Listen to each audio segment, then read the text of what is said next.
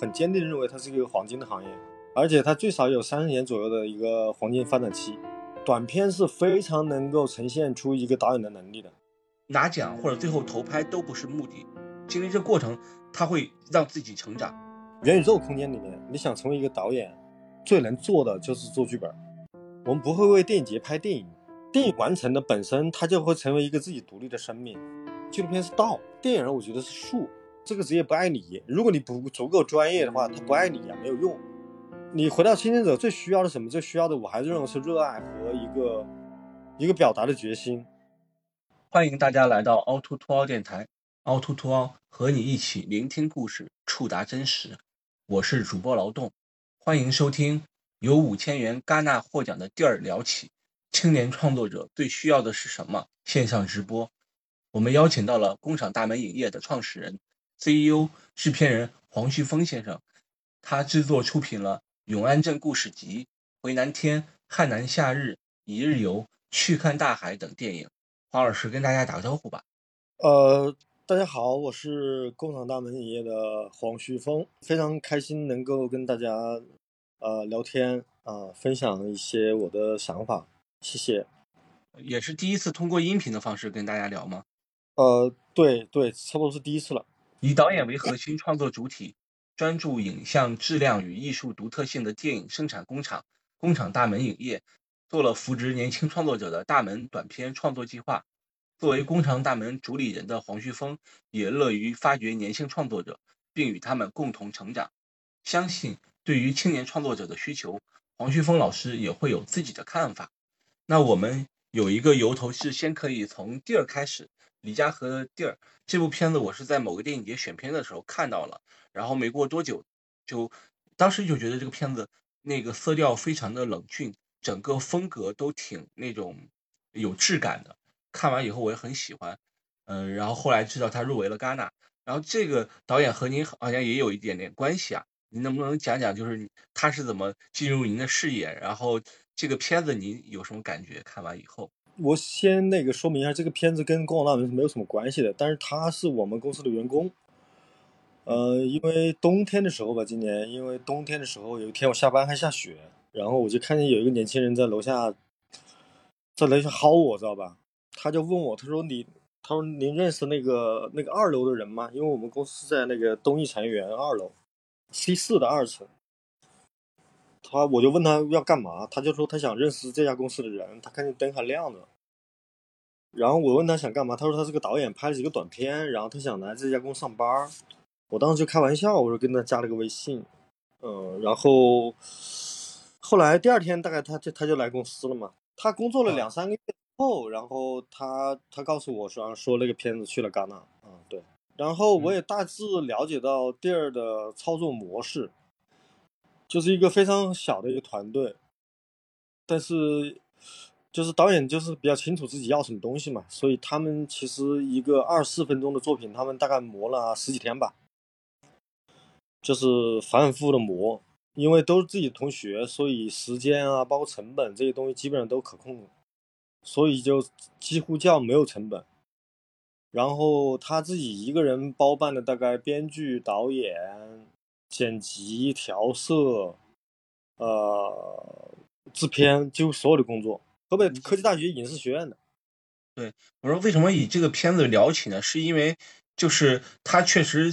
形成了一个所谓的热搜嘛。就是所谓的五千块钱入围了戛纳，就我们心中的戛纳是一个，比如明星云集啊，大片很多的地方。然后有一个导演，他还不是不是那种专业院校，而是一个综合类大学的一个影视学生，还没毕业，当时去创作这个，就好像有点小人物逆袭的感觉。所以这个是很新闻媒体很喜欢说的点啊。然后，但是刚才您跟跟你聊说，就是他在楼下蹲你，我觉得这个导演他还是。很有目的性，就是他知道一个方向，并且努力的去进行，就责无旁贷那种感觉会很有意思。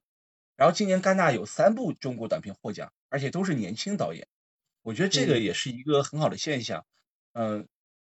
因毕竟长片我们没有嘛，就是短片。然后您觉得短片这种方式是年轻导演被大众认可的一种很好的方式吗？包括咱俩相遇也是在 I M 两岸青年影展。也是一个面对年轻创作者的一个短片节，您觉得这是一种很好的方式吗？短片肯定是导演迈向一个年轻的导演迈向自己长篇创创作里不可或缺的一步啊！你从专业的院校来讲，就是我所了解到的，因为我们公司的合作的导演，包括我们公司的同事，基本上都是你像哥大呀、纽大呀、南加州啊、北电呀、中戏呀、传媒大学这些呃科班出身的一些同事，包括合作的导演。所以创作短片其实是一个非常严肃的事情。嗯，我们今年做短片创作计划也是想从头开始，然后跟年轻导演做一个更完整一点的陪伴吧，然后更了解导演的性格、他的工作方法，呃，他的工作流程，然后了解他的创作取向。然后一步一步的从短片到长片去跟他们做一个更长久的陪伴，这是其实做大门短片创作计划的意义。然后国内的现在影展基本上都有这种类似的，在短片领域的这种训练营啊，嗯，你看 IM 影展也做了两届了，也在持续的做这个工作。电影的新鲜的部分跟有活力的部分，肯定来自于这些。呃，一代又一代的有想法的年轻的创作者，你有没有发现，就是现在年轻创作者他的年龄都普遍往下降了？就是上次跟那个 IM 牵影展的那个徐老师聊的时候，他说不完全统计，全国已经有二百七十多所院校有影视专业。那可能您说的那种名校是一种呃方式，但是更多的可能是像李佳禾这样的导演，他他们的创作其实也是需要被看到。而这个看到可能确实，他可能，比如说，呃，名校之间他有那种所谓的学长带学弟这种联盟，但是可能对于一个普通院校的普通综合类院校的影视专业学生，他更多可能可能会通过爱慕两岸青年影展这种，或者是工厂大门的那个大门短片创作计划，可能有可能会被筛出来。我觉得这个也是很好的一个话题。你怎么看影像创作的年轻化呢？就是可能大二大三他就已经拿起导筒来。去做创作，而且作品其实并不是很差。你怎么看这种年轻化呢？因为 这第一个就是影视行业的，就是艺术院校的影视专业那种扩招和蓬勃的发展，导致了我们这个人口基数就特别大。因为年轻化它是个自然现象嘛。你现在我接触的导演都是九八的、九九的，呃，九八年左右的。你像李佳禾就是九八年的。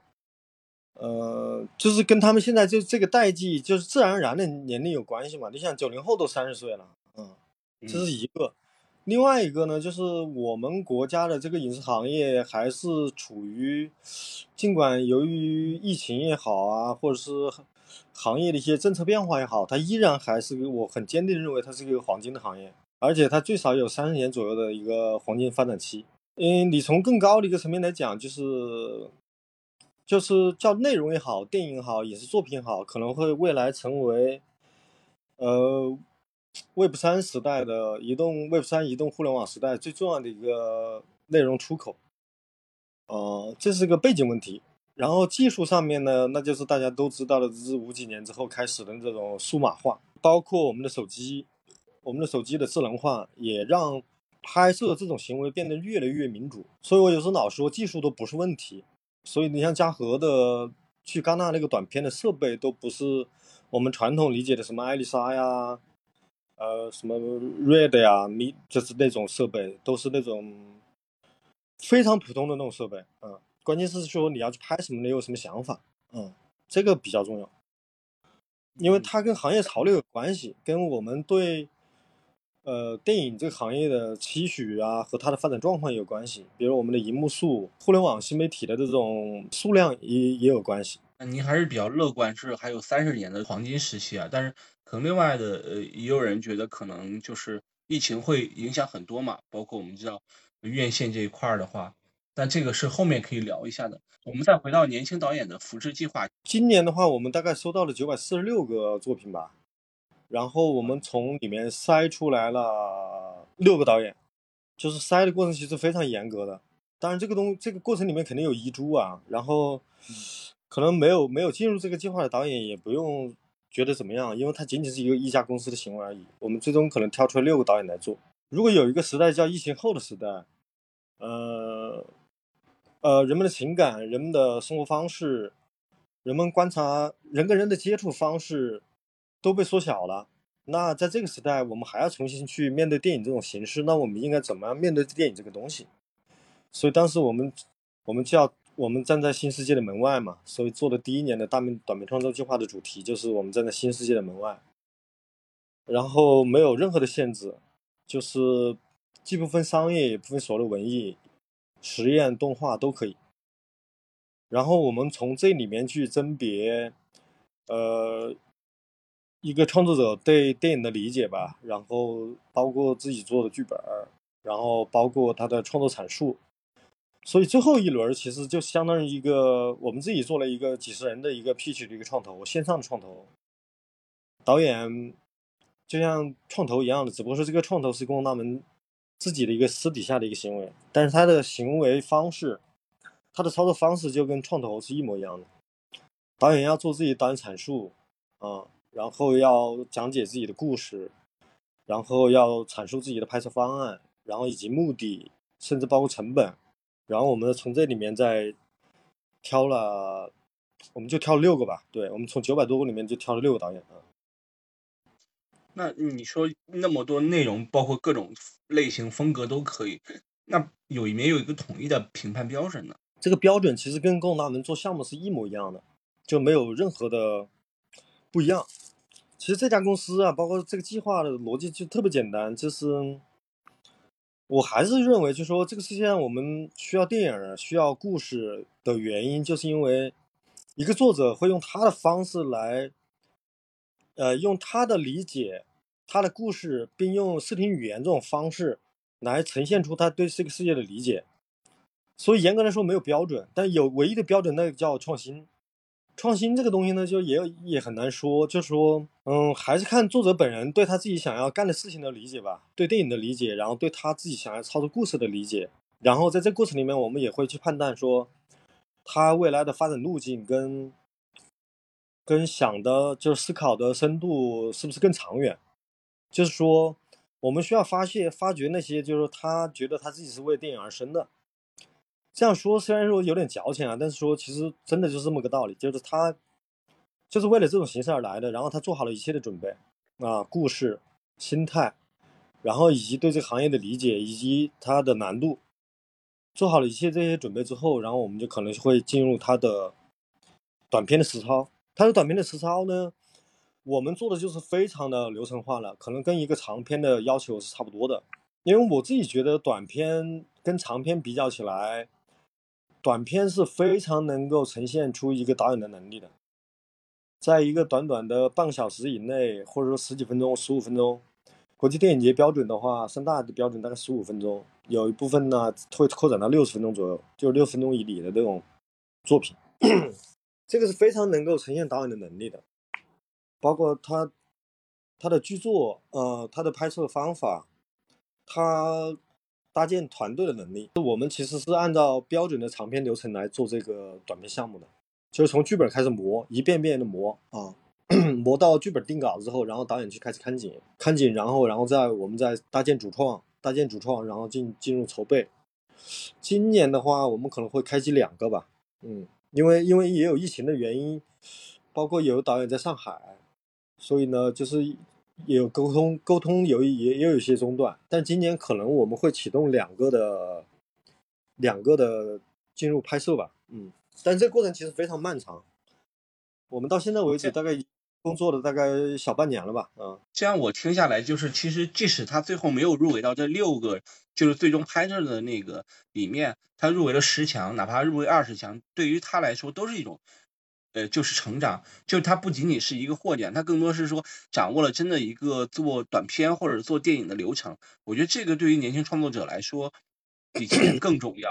我觉得是这样。然后包括那个共享大门这个大门短片创作计划已经结束了，然后现在 IM 两岸青年影展还在做一个叫“生生不息”的计划，在六月三十号会截止。大家也可以在这个倒计时不到十天的时间内，再把自己的想法和计划去投递到“生生不息”计划里面。我相信，就是刚才就像黄黄老师说的一样，拿奖或者最后投拍都不是目的，经历了这个过程是吧？经历这个过程，他会让自己成长。就获奖可能只有几个人，但是更多人他这种参与和经历会让他这个年轻创作者有成长。嗯，对对。现在不是那个元宇宙这个概念特别流行嘛？就是我们可不可以就是假设一下，就是我们现在处在一个多元宇宙里面。大风老师，您现在不是工厂大门的 CEO，您可能就是一个刚在呃一所影视专业学校毕业的学生。嗯，可以叫可不可以叫大风二号？就是您可能也在国外一些影展获了一些奖项，然后毕业以后信心满满的要在影视行业大杀一方，结果发现没有团队，没有人脉，自己在短时间内甚至可能连学费都挣不出来，房租也快付不起了。如果把您置身在这个环境之中，您会去怎么还会去坚持自己的影像创作吗？还是像有些创作者说，哎，我要不要先干点别的，然后慢慢的积累点？东西，这样呢？今天的这个学习环境呢，我觉得科班与非非科班已经没什么区别了。如果我们去观察一下 B 站上，如果 B 站这种这种网站里面，几乎拍电影所有的门类都有人在教。你包括知识付费也好，或者免费那种教你怎么写剧本的，教你怎么做导演的，嗯哈，包括灯光、摄影，然后美术这些其实都有。然后我们还有工具书。然后我们还有最好的老师就是电影，所以即使丢在元宇宙那个时代或者未来那个空间里面，我觉得电影这种形式它依然会存在。所以，那如果回到问题最本质的部分，就是说，我其实老重复这些常识，就是黑泽明老师说的那个，黑泽明就说你一个导一个一个人要成为一个导演，可能你最重要的工作是要写剧本。嗯，你在写剧本的过程中，其实已经在拍电影了。然后，这个道理很难讲通，但是它非常深刻。嗯，因为从我的角度来讲，你做一家电影公司也好，做所谓的大门导面创作计划也好，其实基本上所有的精力都在做剧本这件事情。嗯，就是说你要你要讲一个什么样的故事，你怎么去面对这个世界，你你想通过一个什么样的故事来传递你对这个世界的理解。嗯，然后你碰巧还有一帮团队，然后你有你能通过电影这种视听语言的方式，然后把你的故事呈现出来。所以写剧本是最重要的，无论在哪个时代或者未来的元宇宙空间里面，你想成为一个导演，然后可能就是最能做的就是做剧本。即使你不是科班出身的，然后你有各种各样的学习途径，你也可以从剧本开始去了解电影，然后去。然后去到比如像 IM 两岸影展这种平台，然后可以去进行一些实操的工作，然后慢慢的接触到电影。对，如就如果你还在就是回到，比如您现在就是一个零零后的年轻创作者，就是如果回到那个时，回到那在那个宇宙里，您还是会去坚持去做做电影这块儿，不会说外界的影响会那种热情或者那种坚持的原因在跟您的成长有关系吗？还是怎么样？呃，可能跟我的成长有关系，因为我来北京之前做开书店、开酒吧，我开了六年书店，开了五年酒吧，然后我到北京来，我基本上没有二十九岁半到北京的吧，因为之前在酒没有正式上过班嘛？对，之前在家里面就是因为自己在这开一些小店，比如酒吧啊、书店，所以电影就看的非常多，就反正对这种形式比较着迷嘛，就是它。它被称为第七艺术，然后也是最最有大众传播，呃广度的最为公众化的一种艺术形式。呃，它涵盖了音乐、绘画、摄影，啊，甚至包括建筑这些各种各样的艺艺术门类，然后，然后成为嗯电影这种形式，就是还是我很喜欢吧，就是我发自内心的热爱这种形式，然后我希望通过这种形式。能够在有限的生命段落里呈现出，哪怕我是个制片人，我也可以通过我作品来表达对这个世界的理解吧。你像我们，我们公司四年来做了十八部作品，你像《春江水暖》啊，《气球》啊，回南天》啊，啊，包括马上上映的《回南天》，呃，一共十八部吧。可能在每个作品里面都有一部分侧面是我想通过电影这种形式，呃，传递我对这个世界的理解。而且我也觉得我比较幸运吧，我可能非常不容易的做了自己喜欢的、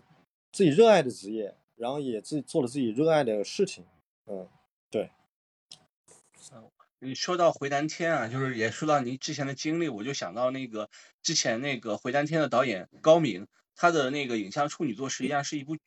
纪录片，叫《排骨》，里面讲的有点像您这样的身份，就是他是最早卖 DVD 光碟的。然后《排骨》呢，他怎么去评价什么是文艺片？排骨说他看不懂的片子就是文艺片，这是当时他片子里的台词。但是其实回到这个也是说，就是。我们也之前跟一些影视从业人聊，不是很，他们很不是很在意说叫文艺片和或者商业片这个分类，因为你比如说文艺片那，我们之前说过《地球最后一个夜晚》是文艺片吗？它可能没有很多商业元素，它但票房两个多亿，所以可能是不是小众影片，小众片会比文艺片这个概念会好一点？你怎么看呢？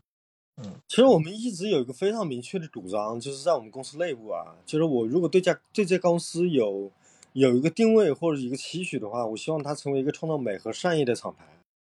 美就是属于那种影像之美、电影之美，善意是我这个年纪我觉得电影这种呃大众文化传播载体可能需要承载一点的这种呃社会责任部分。嗯，你讲到这个部分的话，其实极限就是说我我觉得我们可以去写生活的不容易，或者说。揭露一些丑恶，但是最后电影的最后，可能给观众的感受是要觉得生活是值得的。所以，如果有有观众们有心去看我们公司所有的产品的话，其实都会发现有有这个特质在。那么从我自己跟媒体上来讲的话，我觉得我更愿意定位为，呃，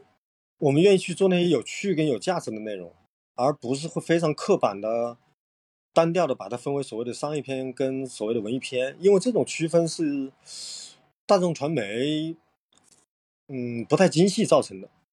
我是这么理解所谓的文艺片啊，就是所谓的艺术电影文艺片，就是一个作者就传递出了他非常独特的个人生命感受，然后他创造的这种作品，我我我觉得可能出来之后都会被市场和媒体呃大致的界定为所谓的文艺片。那商业片是个什么东西呢？商业片，商业片的其实骨子里的核心东西讲的是群体焦虑，就它的主题的部分一定是基于群体焦虑的，就是说这个故事的主题或者主人公面对的问题是是以亿为单位的人都能理解的。你比如我们都能感知到，比如比如对，比如李焕英那种悬疑、合家欢是吧？呃，喜剧。啊，战争片，对，所以我我有时跟我们公司的导演们聊，我说你选择成为一个什么样的导演，你选择怎么做什么样的表达，跟你这个职业和未来路径非常有有巨大的关系。所以我跟他们说的更直白了，就电影就分两种，第一个就是你拍给电影的电影，这种片子呢就会给到一部分我们有时判断中国不超过大概三百万左右的受众的那种电影。可能会更少。那还有一种电影，就是非常直白又简单、通俗，就是为观众拍的电影。这两种电影其实都会有它的受众跟有它的渠道。可能艺术片、文艺片的，呃，最开始的运作的流通渠道是电影节的影展、电影节的流域，然后才是释放到大众媒体啊，到院线。可能商业片就少了一个，相对来说少了一个电影节流域这个这个这个这个环节吧。但是其实也不一样，因为你做影展，你做策展人也知道，老动就是，嗯，电影节是反对平庸刻板，他不反对商业片，嗯，电影节需要的是创新，嗯，所以这两种电影都会有它的路径，嗯，但是就是我不建议。我不建议年轻的创作者一上来就说告诉自己我要做什么文艺片，我要做商业片，也不要被电影节迷惑。我反反复复的强调，我说我们我们不会为电影节拍电影，电影节是电影这个领域里面的一个交流的一个一个交流探索电影语言的一个探索电影语言的空间的一个一个场域。嗯，观众是到交给大众媒体的时候，那你是来跟观众做一个，呃，也是在做交流。嗯，但是其实归根结底来说，还是一定要持续的想你自己为什么要做导演，然后你对这个事情真的有看法吗？然后每写一个剧本之前，反反复复的确定问自己，这个东西是我想要拍的吗？这个特别重要，因为这个东西是是是让一个导演能够持续的去产生跟世界关联的表达关联的一个一个思考路径。如果一个导演他不想说话了，他没有话说，那基本上会会遇到失语和表达表达困境。嗯，你持续的是这种训练，你会就就会成长成为一个真正的导演。就是说，呃，用用你的电影语言传递你对这个世界的理解。你是爱或者不爱，你是恨或者不恨，你喜欢什么，你不喜欢什么，你有可能赞同什么，你有可能不赞同什么。然后我们为什么需要故事，就是因为。有一个作者告诉了我，他跟之前所有作者不一样的对这个世界的看法。然后我们带着故事这个设备去进行那种日复一日重复的呃人生吧。嗯，这有点就是您说的，就是作者性有点像法国新浪潮电影那段时间，就是感觉那时候电影它真的成为艺术啊。我这么理解，它是真的跟新浪潮有关系。就那时候导演强调是作者性。就是我的影像，它有自己异于别人的地方，所以我强调作者性以后，它才真的变成一个艺艺术的东西吧，不再像什么西洋片那种看画那种感觉。还有一个概念就是您刚才说三百万这个概念，就是有三百万影迷嘛。这个其实有一个有一个论点挺有意思，就是说娄烨的电影是很检验那个影迷的属性的，就是娄烨这个导演他在文艺电影就是在在影迷。观众群里是很有声誉的，所以他的票房大概就是人估算大概是几千万。说这几千万其实大部分都是喜欢娄烨电影的纯电影影迷，这是一个群体。这个我觉得这也挺有意思的。我们说的装一点吧，叫审美；文艺一点叫审美。审美其实是一种经验。嗯，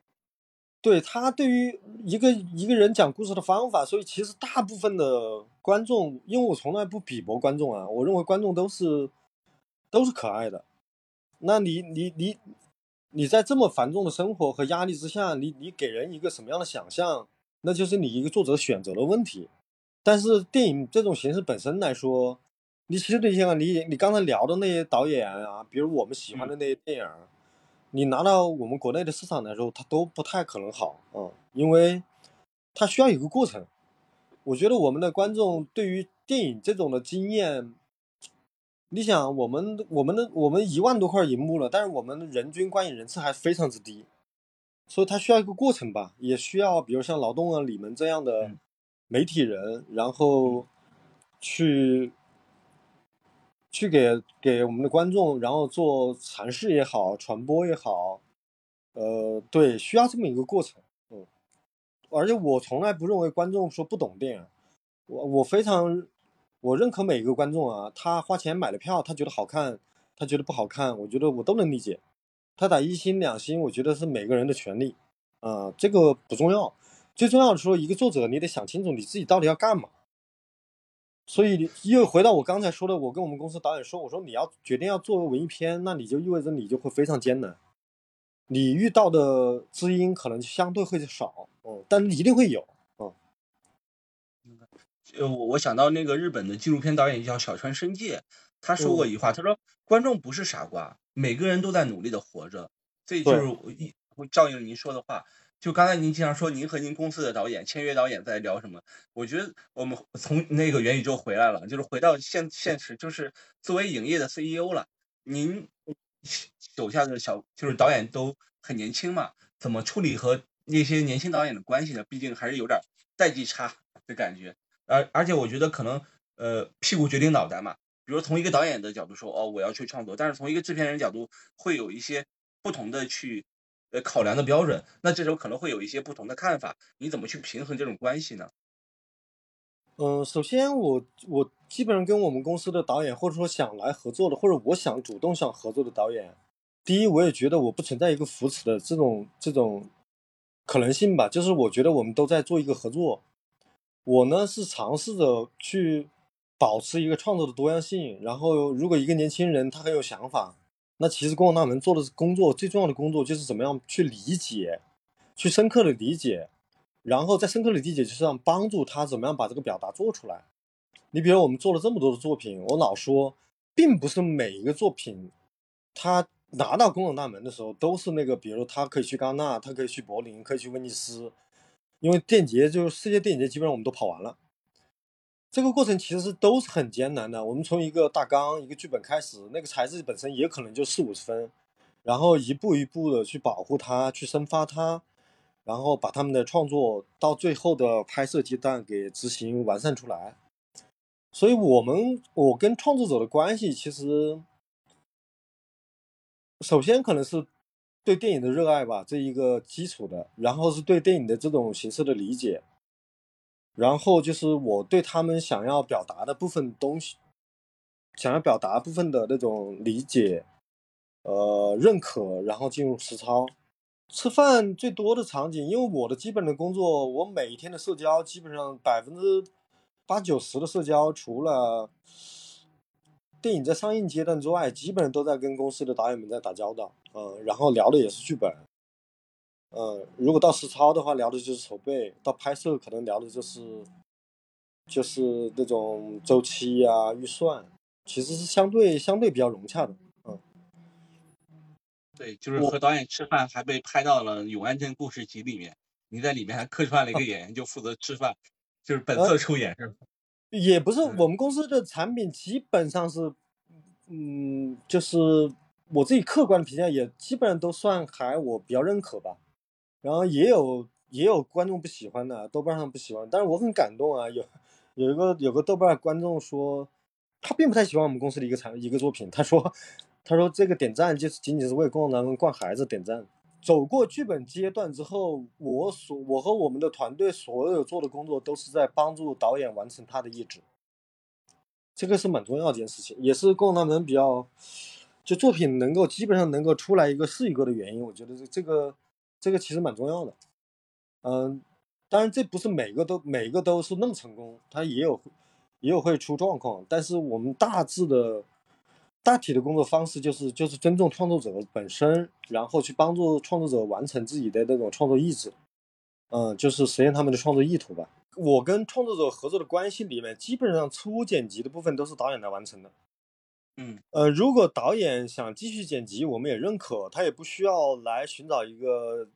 剪辑指导那种给他一个全新的一个可能性的话，基本上也会有导演来剪。但是通常的初剪的话，基本上导演来完成，然后我们再去一起去寻找更合适的，就是新的创作者加进来，就比如剪辑指导这种角色，然后重新给这种给拍摄完的素材一些可能性吧。嗯，但是从专业上的角度来讲，就是有每部片子确实应该让导演在自己的那种创作意图里面冷静一下，然后把这些素材交给到一个全新接触到他的人，然后让那个。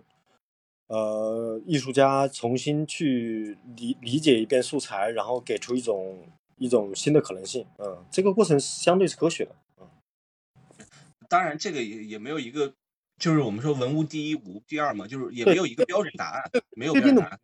嗯嗯，他每一个项目他都没有一个确定的模式。就像我我之前采访焦雄焦雄平老师一样，他说他会和导演说。如果你是一个自己完成作品，那你自己去剪辑就可以。但是如果你希望你的片子被更多人看到，被更多人接受，那你可能要听一些意见啊，这样子一个。嗯，这个实际上在他导演完成这个工作之前，我们都会找人来看，就是，嗯，比如我们业内比较熟悉的朋友啊、老师啊这种，然后也会找过来看嘛。在在进入一个所谓的定剪呃或者进剪辑之前，或者是说有一个初剪版完成之后，都会做这种工作吧。它就是一个测试啊。嗯，就感觉真的是您是算青年创作者的保姆这个身份，所以我觉得这个也很有意思，而且就很巧，就是比如说，就刚才你也说嘛，就是，呃，刚才你说那个我就特别有意思，就是说刚开始四五十分，然后慢慢一步一步去做，但是可能在外人面前，他不会看到你这个过程，他可能更多觉得啊，那个《共产大门》出品的片子又入围了威尼斯，哎呀，那个魏书君导演又去戛纳了，他可能以为结果论。你怎么看这种过程？就是唯结果论，或者说您之前做的努力，怎么能让这些片子被别人看到呢？不是，因为片子本身最后所有参与到的人，哪怕我是制片人，最后，呃，电影完成的本身，它就会成为一个自己独立的生命。所以别人怎么理解，对我说不重要。因为我开玩笑，我老开玩笑，我就是供他们的首席服务员啊。你说保姆也好，呃，其实都是制片人，就是做这种工作的。你就是最累，然后最累，然后你要想到所有的问题，你要去帮助导演解决几乎所有所有的问题。除了在现场阶段之外，你没有办法能够去，因为如果制片人在现场做那种过多的干预，他也是不太可能的。所以除了拍摄现场这个阶段，基本上制片人就会要帮助导演做完所有的工作。嗯，一个作品。出来之后，大家怎么看这个问题？我不太，我觉得怎么看都行吧。反正就是他有一个独立生命呢。我作为制片人，我也完成了我的一个作品。然后大家怎么理解这个事情都不太重要吧。嗯。然后你，我觉得让自己持续的成为一个热爱、有有职业道德、有职业操守的一个制片人，然后努力去发掘更多的那种表达的方式跟可能性，嗯，让电影这个生态变得更丰富一点。呃，可能这是个，这是我的个人理想，对。这也是您做制片人的爽点嘛？就是您觉得最爽的那一刻，或者是最最最开心的那一刻，在你什么时候？呃，最开心的时刻，我是觉得，嗯，我我找到了不错的一个材质，这个材质可能就是一个，比如一，比如一个导演，然后我们也发现了一个，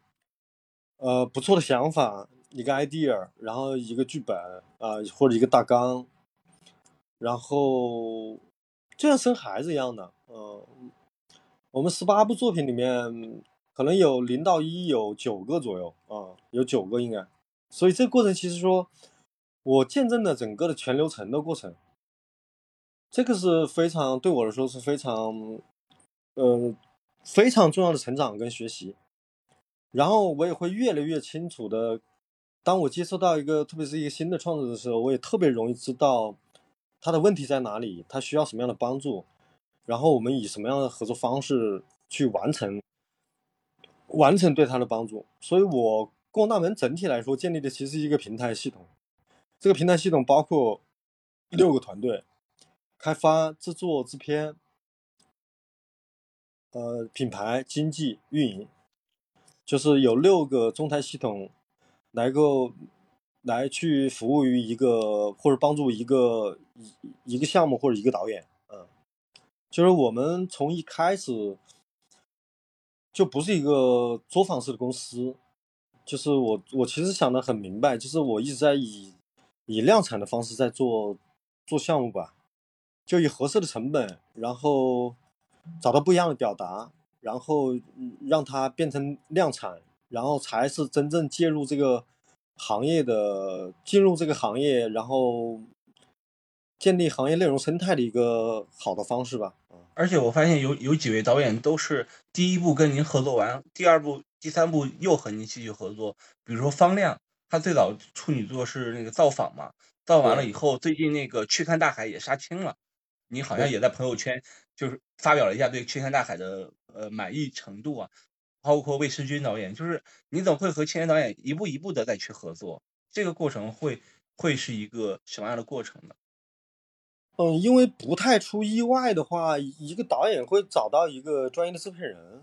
所以我有时我想，比如我想签约一个导演，或者我想跟一个导演合作，其实我说的很简单，就是说我我选择做这件事情是因为我很热爱，我很专业。然后我跟一个年轻导演合作的目的，并不是说我们未来要去证明争利，因为那个东西，你随着年龄的增长，发现那个东西全部是像鸦片一样的东西。我们每个人的人生可能走到最后，只能是获得那种有限度的自由。当你有能力去挣到足够的钱的时候，你会发现钱这个东西就会成为一个你往前走的一个阻力了。所以你怎么样保持那份我们老就说鸡汤也好，保持那个那份初心，对我来说是非常重要的。那一个制片公司能帮助到一个导演或者一个专业制片人帮助导演，就是说去完成他的表达，完成表他的表达之后，同时让他的这个表达能够落地。啊，我从来没有跟导演们聊到钱呀，聊到所谓名和利益和未来的部分，因为那个东西是随着一个正确的事情而来的。当然，我们这个行业的属性呢，就是跟欲望、跟名利这个东西，它又非常的紧密。而且就是说的多，做的少，很多人都这样，甚至忽悠人也特别多。对对对，但是哎，这些我我我我也不，我现在也基本上我的习惯也从来不评价吧，就是我我也不认为谁是我的竞争对手，我真的是就跟公司同事们说的，我说，呃，当我们找到一条正确的路径的时候，就不要左顾右盼，也不要评价人家，也不要关心别人，就是把我们自己的事情做好，然后。让一个事情变得简单、干，呃，单纯一点吧，干净一点，然后持续的去做，嗯，就行了。嗯，因为导演合作完了一个制片团队之后，他会他会理解到，你重新换一个团队，换一个团队，他就会发现有有很多种障碍。因为我们这个行业，我一直都说是一个非常传统的手手工行业，这是什么意思呢？就是它的沟通成本极高。它的每一个环节都是需要人跟人当面沟通才能够达成的。你无论是投资，呃，你无论是投资，然后你做剧本，然后我们讨论剧本，然后我们去寻找演员，然后我们做商务，然后我们去找主创来拍摄，它都是非常非常繁重的一个人跟人之间那个手工沟通的一个过程。所以，当一个导演跟一个制片团队合作习惯了以后，其实他有很多东西很难调整，很难改。这个改并不是坏，它有好处也有坏处，嗯，但是但是大多数来情况来讲，如果这个团队是专业的话，他们会形成一个默契的工作方式，这个方式其实是很难替换的，这就是你说的为什么在持续在合作的原因，对，因为他换一家公司或者换一个这边的合作会遇到同样的流程，而且他们并不熟悉，就是这个沟通成本其实是极高极高的，嗯，嗯，明白，就是其实那个。王老师，我第一次知道你的名字是，呃，工厂大门出品的第一部作品叫《大三儿》，因为它也是一部纪录片，而且是一部上院线的纪录片，是我看的近几年来的院线纪录片里非常棒的一部片子。简单讲，他就是讲一个人他梦想要去去西藏的那个一个公路电影的感觉。我是觉得，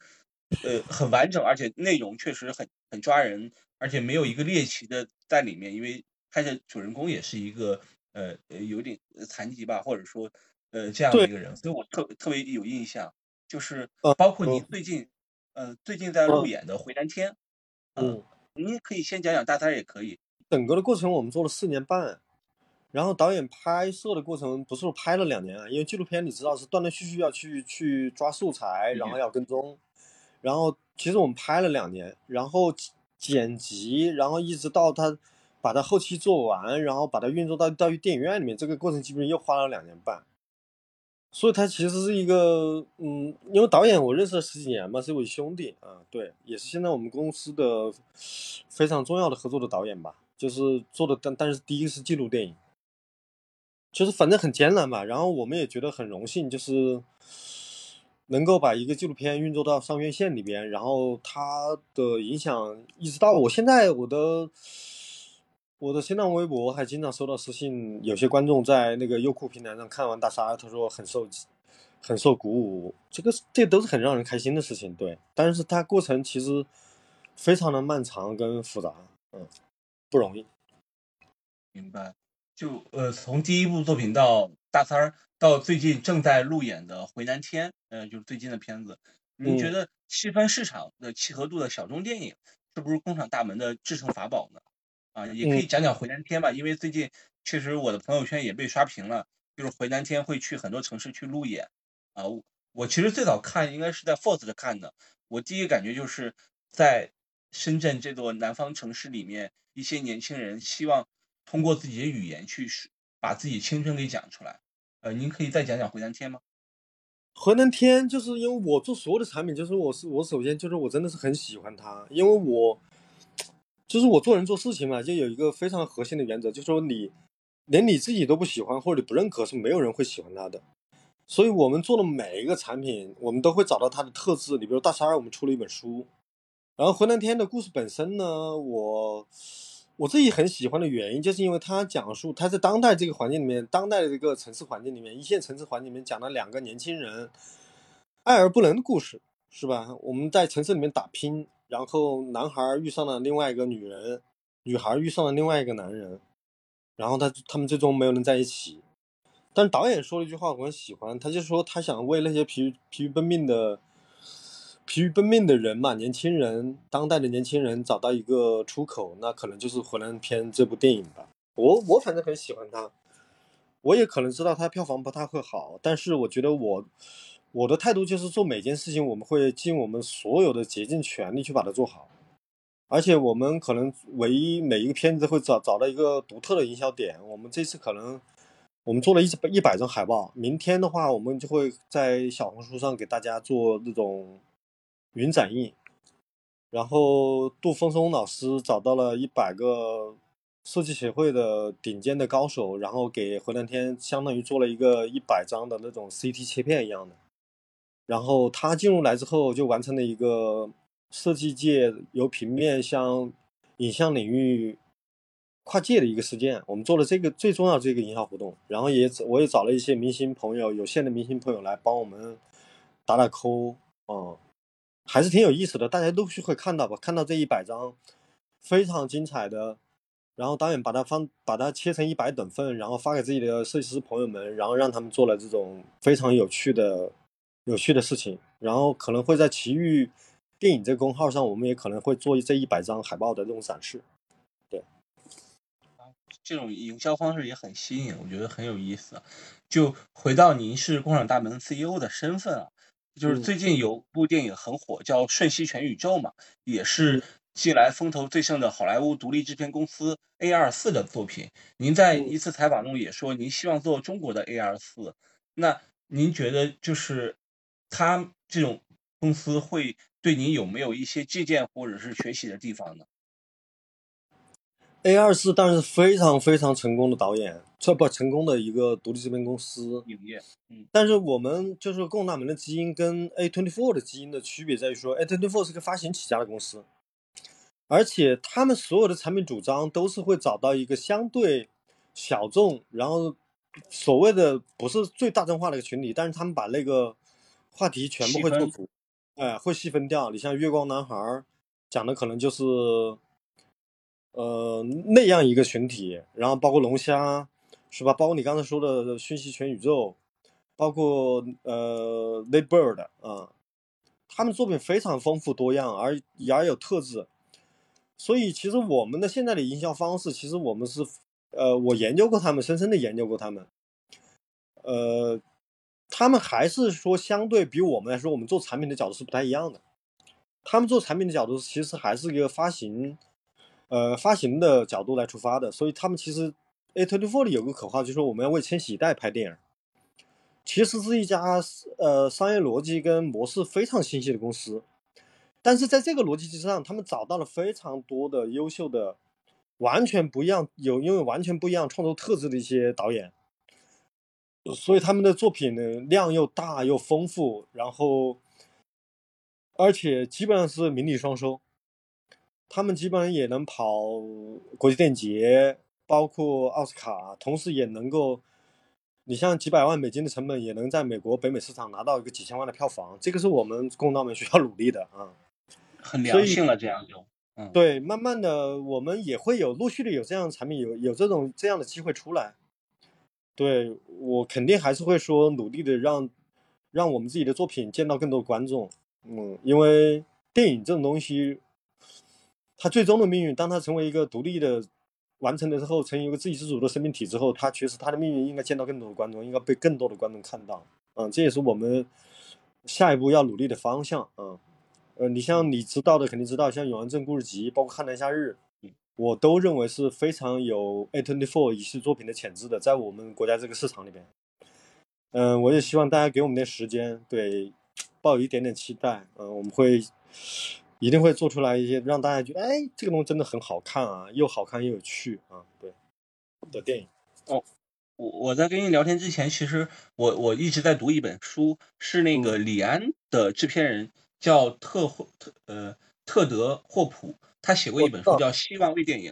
对他他他讲他自己见李安的第一第一面就是李安穿着风衣手拿塑料袋儿然后外表谦和的走到他面前说：“我是李安，再不拍电影我就要死了。”我觉得这个 很有画面感啊，就是可能您就是这样一个，可能未来有一个李安，可能就是从您的公司出来吧。我觉得这个也是很有意思的事情。对一些比如说立志想做制片人这样的小伙伴，如果推荐书籍，您会推推荐什么书呢？嗯，说到书了，嗯，我觉得有工具书有两三本就够。嗯，我自己常看，我到现在每天都会看的工具书有有三本吧。那故事，嗯，就是麦基的故事，那个就是讲的麦基非常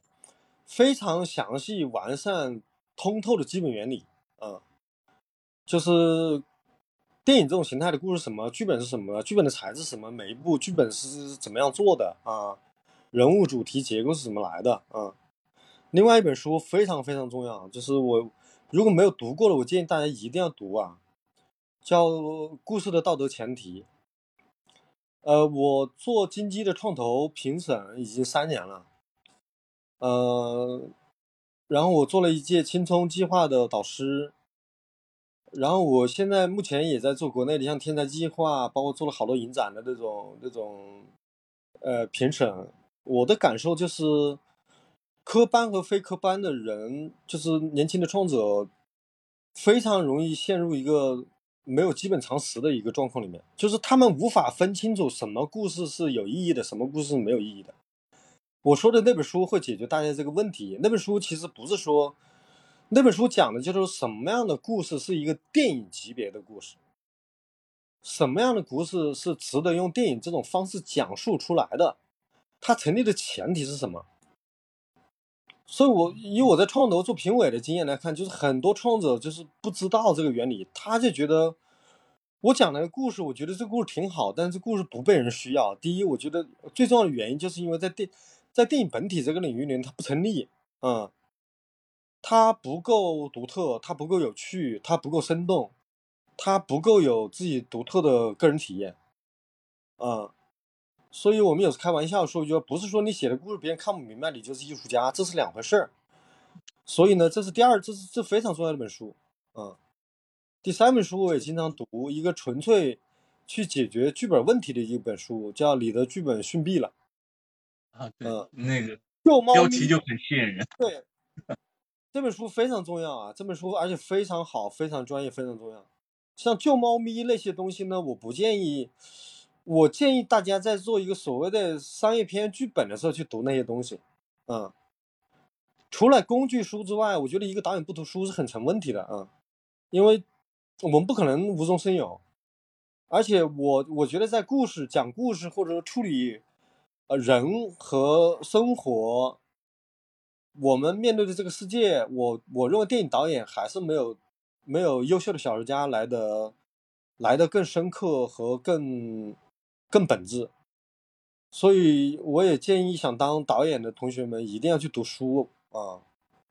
可能哲学的要涉猎一点，社会学的涉猎一点，更更大量的工作要去读那些非常经典的小说，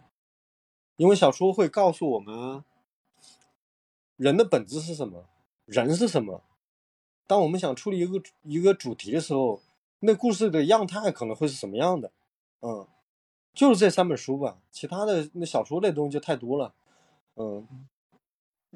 对于我们凹凸镜来说，就是可能 有一个另外一个角度，就是希望那些拍剧情片导演，他可以先拍拍纪录片。啊，包括方亮啊，包括高明，其实最早都是拍纪录片的，因为我们觉得拍完纪录片以后，这些导演他们对于这些人的一个认识，或者说对于对于他做剧情片导演，他去对演员的调度和演员行为的一个准确性，或者说一个合理性，他会有一个判断。我我不知道你怎么看啊，我就觉得这个好像有有点这个意思。我从事了两年的纪录片工作，所以我其实在这个领域里面，我我我经营的也非常深。脑洞里刚才说那话，其实对我来讲，纪录片是道。嗯，纪录片是道，道是什么意思呢？纪录片这种视觉样态，其实教会创作者最重要的东西就是准确和生动。什么东西准确的，什么东西是真实的？嗯。纪录片其实教会的是道，然后电影我觉得是术，嗯，所以你看，其实基本上我们耳熟能详的很多电影大师都是从纪录片导演转过来的。你像狮子愈合呀、杰斯洛夫斯基啊，呃，很多的导演都是从纪录片呃导演转过来的。因为纪录片训练的是你观察人物、观察生活本身的那种真实样态的一个最好的方法，训练方法。所以你看，我有时候我面我面对一个剧本的时候，特别年轻创作的剧本的时候，我说。我说你们说话也正常，你们做事也正常。我说你们一写剧本就矫情，你知道吗？假就单场戏你就不成立，是吧？那个人物怎么会那么说话呢？这个人物是这个样子的吗？他不对呀。所以这些基础的常识其实是非常重要的，就是你你怎么样把握你的故事的那种真实、准确、生动，然后它还能变成电影这种虚构形式的准确和生动，那你就完成了非常重要的一步。嗯嗯，明白。那那我可能还要问一个问题，比如说，就是我我可能我会替很多人问这个问题，就是为什么是魏淑君？就是去戛纳连续三次，三部片子都去戛纳，就是你从您的观察，为什么会是魏淑君？她身上有没有什么特质，能够让他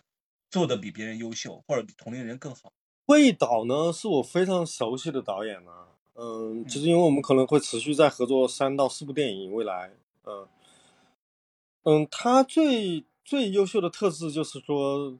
他他能够把，他能够把一个故事，他能一个把故事一个你的人物，基于戏剧的基本原理，啊情境，去完成那个呃技术本身的工作。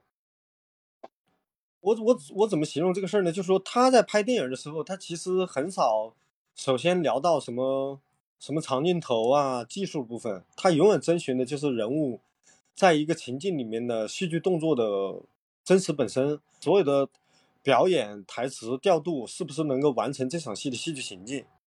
所以，他其实他的方法其实很古典，但他自己处理题材肯定有他自己非常独到的地方。你比如说像《延眉少年》，因为《延眉少年》作为一个短片来说，它其实就是一个非常优秀的短篇小说了。短片我觉得是我一直都觉得有两种，要么就是有一个非常精巧的、非常巧妙精巧的一个结构，你比如像我们都知道那种，嗯，像调音师是吧？那个就是用非常精巧的方式讲了一个故事。但另外一些短片，你比如像《延眉少年》，包括像《地儿》这种作品，就是我在传递这个故事的时候，我同时传递了人的情境、人跟社会的关系。这个是比较厉害的地方，就是我们怎么样来找到一个故事真正的主题，在完成你的人物和呃故事表达的部分的时候，其实完成了一个更重要的主题，就是你对这个社会的观察，嗯，这个非常重要的，呃，很锻炼导演的。野马分鬃对我来讲，在我看到中国国产的青春片里面，算是呃非常令我感动的嘛。就是，就还是就他的东西非常真实，非常自然，而且你看他的方式跟毕赣又不一样啊，就他就会有他的方式，他就会来的非常的松弛，来的非常的讲究戏剧张力，然后在戏剧张力的同时，他永远会给你他的，他在某一个瞬间或者整个完片本身透出来的他对一个题材的理解，你比如《延边少年》，他是对一个少年的理解。一个刚刚要接触到这个世界，他不知道这个世界有多大，有多危险，他怎么样来观察这个孩子？青春在哪里开始的？青春又如何结束的？然后你会准确的感受到一个人长大了，为什么长大了？是不得不长大了，因为你没有时间胡闹了。这就是野马分鬃，它里面有非常自由，呃，松散，但是又有那种非常。大的那种结构能力的一个作品吧，嗯，呃，永安镇故事那就相对即兴了，那个就是真的就是一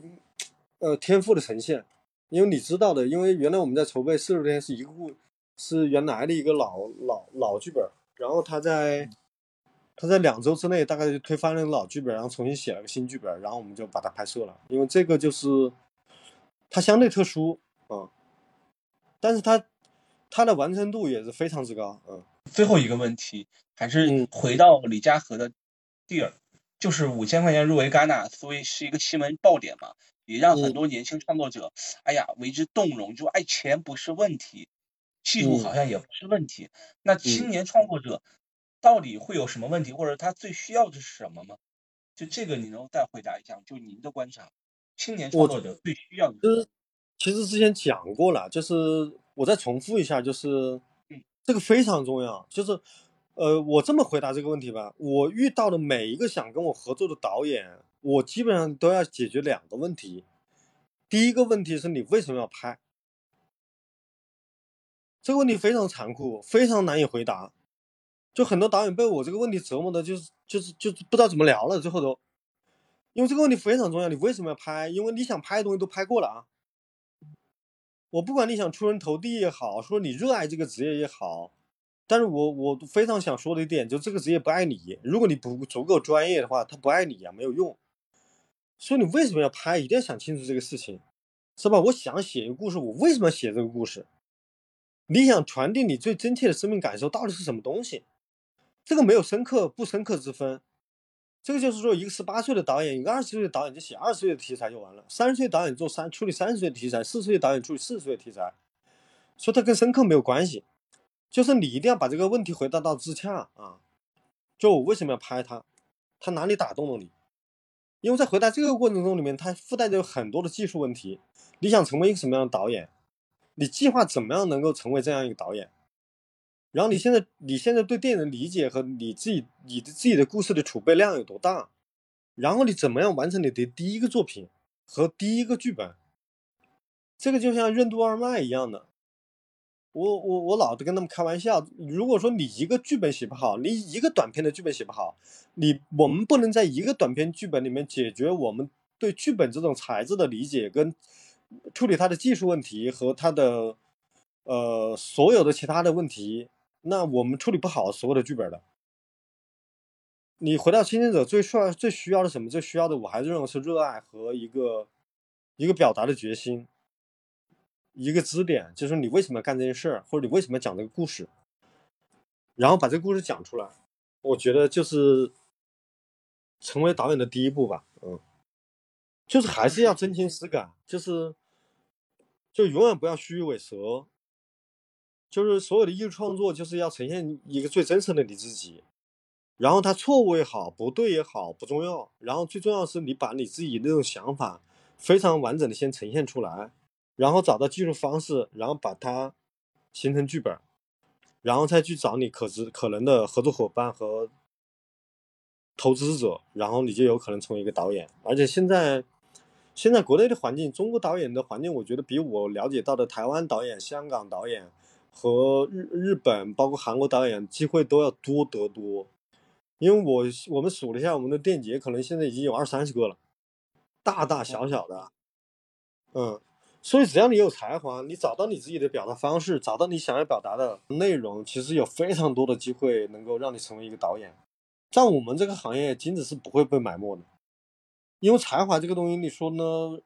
就是其实是非常明显的一个东西。才华不准确吧？我觉得有正确的方法论和工匠精神更重要。因为天才无迹可寻，才华这个东西无迹可寻。一个正确的方法论和正确的做事情的方法跟做人的态度。让我们成为一个导演，而不是别的东西，不是虚荣的部分，不是红地毯，不是电影节的欢呼，啊，不是闪光灯，嗯，不是这一切，因为你最终最终发现就是说你，你就是一个人，你，你孤单也好，你不孤单也好，你活在这个世界上，然后你永远有一种想讲述故事的冲动，然后是这个冲动使你成为一个导演，而不是别的东西。也也是要清醒，虽然电影节很多，虽然机会很多，也是要有清醒，因为。最后选择人还是那些人，就是还是那些去坚持，不是您说的有工匠精神，还有对这个事儿做事儿态度，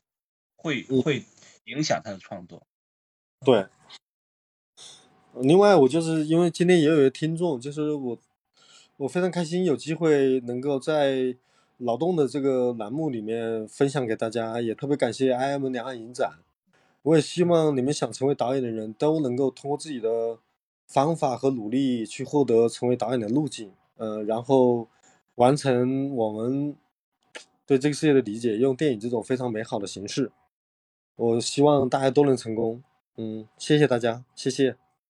谢谢谢谢黄老师。然后我看您这样说，听众确实听众里面也有一些创作者，他们的作品也都已经在影展或者是哪些地方崭露崭露头角了。我相信您的讲解可能会更加坚定他们的创作吧。也谢谢这次活动的那个，嗯，特别鸣谢就是 I M 两岸青年影展。再广告一下，就是呃六月三十之前，它的生生不息计划还在进行招募，欢迎大家有作品或者有想法的，也可以去 I M 两 I 青年影展的公众号搜寻这篇文章去报名参加，还有时间，机会还有。